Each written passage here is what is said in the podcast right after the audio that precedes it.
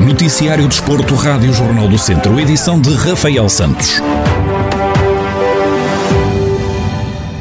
O Académico de Viseu tem deslocação à casa do Penafiel esta sexta-feira em jogo referente à jornada 27 da Segunda Liga. Em conferência de antevisão ao encontro, Zé Gomes, treinador dos academistas, garante que, independentemente do empate do último confronto frente ao Varzim, a semana de treinos decorreu dentro da normalidade e assume que vão em busca dos três pontos. Não, a semana começou uma semana normal. Não fugimos àquilo que costumamos fazer para trás, independentemente se foi com uma vitória ou com uma derrota. Esse jogo já, já ficou fechado logo no início, não há nada a fazer. A vantagem aqui é que no futebol temos a oportunidade, sempre no jogo a seguir, de ratificar o resultado menos positivo. E foi uma semana boa e agora é amanhã tentar conquistar os três pontos. O técnico do Académico de Viseu acredita que o Penafiel ainda está em busca da subida de divisão e por isso vai querer ganhar o jogo desta sexta-feira. Ainda não está fora da subida, isto vai ser luta até ao fim em cima e em baixo.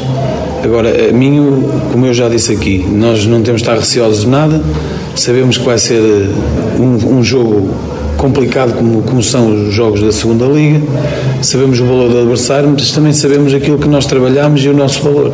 E dentro disso vamos tentar chegar a Penafiel, como eu já disse, respeitando Penafiel, mas não respeitando em demasia e perceber que é uma equipa, uma boa equipa, é uma equipa que, que, que mesmo estando longe do, da subida, vai querer certamente também conquistar os três pontos. Zé Gomes, treinador do Académico de Viseu, em declarações na conferência de antevisão ao jogo de hoje com o Penafiel. Os academistas chegam a este encontro na 14ª posição da segunda Liga com 26 pontos, enquanto a equipa da casa é a sétima classificada com 37 pontos. A partida, essa está agendada para as 8h30 da noite desta sexta-feira no Estádio Municipal 25 de Abril. E a secção de ténis do Clube Desportivo de Tondela já prepara o regresso à atividade que vai acontecer na próxima segunda-feira, 5 de abril.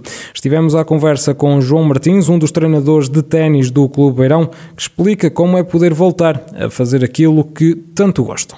Depois de quase três meses parados, pá, ficámos esse tempo todo sem, sem fazer aquilo que, que gostamos de fazer, que, que, que neste caso é, é jogar ténis, é ensinar ténis, e, e, então este, este regresso é, é crucial para, para a retoma da atividade física, principalmente para, para os miúdos, que, que ficam este tempo todo sem, sem qualquer tipo de estímulo físico, e então epá, é, é, é de facto é muito bom esta, esta retoma, e sim, estamos muito contentes por isso, claro. Em tempo de pandemia, a segurança está em primeiro lugar. João Martins fala sobre algumas das medidas que vão adotar nos treinos. Essa é, é, é, a parte mais, mais importante, claro. Esta, esta retoma é sempre feita em segurança. Portanto, todo, todo o material, desde bolas uh, a material mesmo uh, físico, uh, é, é, tudo desinfetado ao início e ao fim do treino.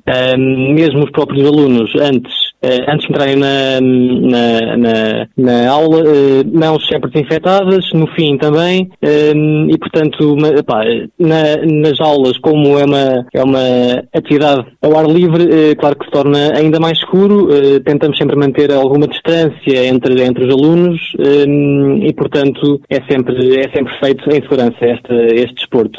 O técnico fala sobre o futuro competitivo depois de três meses de paragem.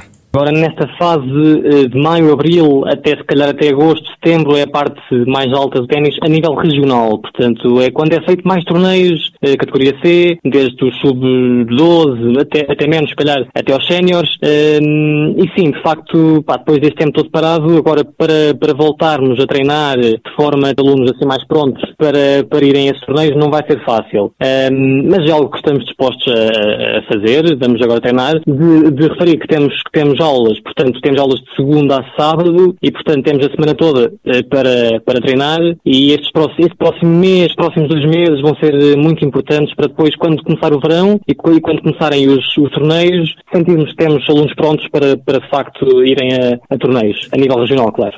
João Martins, um dos técnicos da secção de ténis do Clube Desportivo Tondela, a falar sobre o regresso das atividades presenciais na próxima segunda-feira. E o programa Corrida Matinal desta semana teve a obesidade como tema principal. Ricardo Silvestre, personal trainer de alto rendimento, conta quais eram os primeiros passos que daria caso sofresse desta patologia. Se eu estivesse num estado de, de, obesidade e tivesse diversas patologias, o primeiro passo que eu faria seria criar um compromisso extremo. É? E como é que eu faria, faria isto?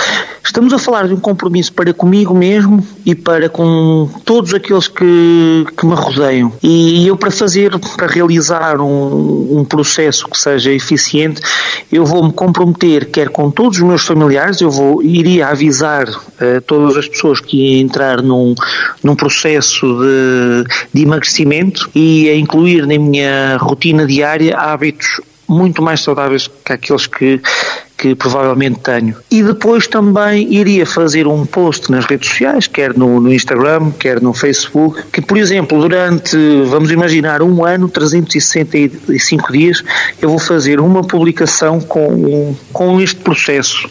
Ricardo Silvestre explica a importância destes primeiros passos facto de eu comunicar aos outros, isto cria mesmo em mim algum, alguma responsabilidade, não é? Eu vou dizer aos meus pais que vou agora mudar os meus hábitos. Eu, quando não o fizer, eles vão me cobrar. E, por exemplo, muitas vezes, eh, as pessoas que estão ao nosso redor, elas, se não souberem do, do processo, elas muitas vezes podem nos uh, conduzir para outros caminhos. Por exemplo, se a minha mãe sabe que eu vou, que eu estou num estado e num, num compromisso de, de emagrecimento, provavelmente ela não me vai oferecer bolos, não me vai uhum. oferecer uh, produtos com gordura, não é?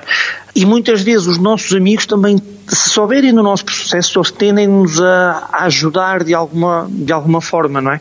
Por isso então, isto não só cria o tal o tal compromisso e a tal responsabilidade para comigo e com os outros, mas também os outros vão nos ajudar a proporcionar, se calhar, ambientes mais, mais confortáveis. A corrida matinal desta semana está já disponível em podcast em jornaldocentro.pt, onde pode ouvir o programa na íntegra.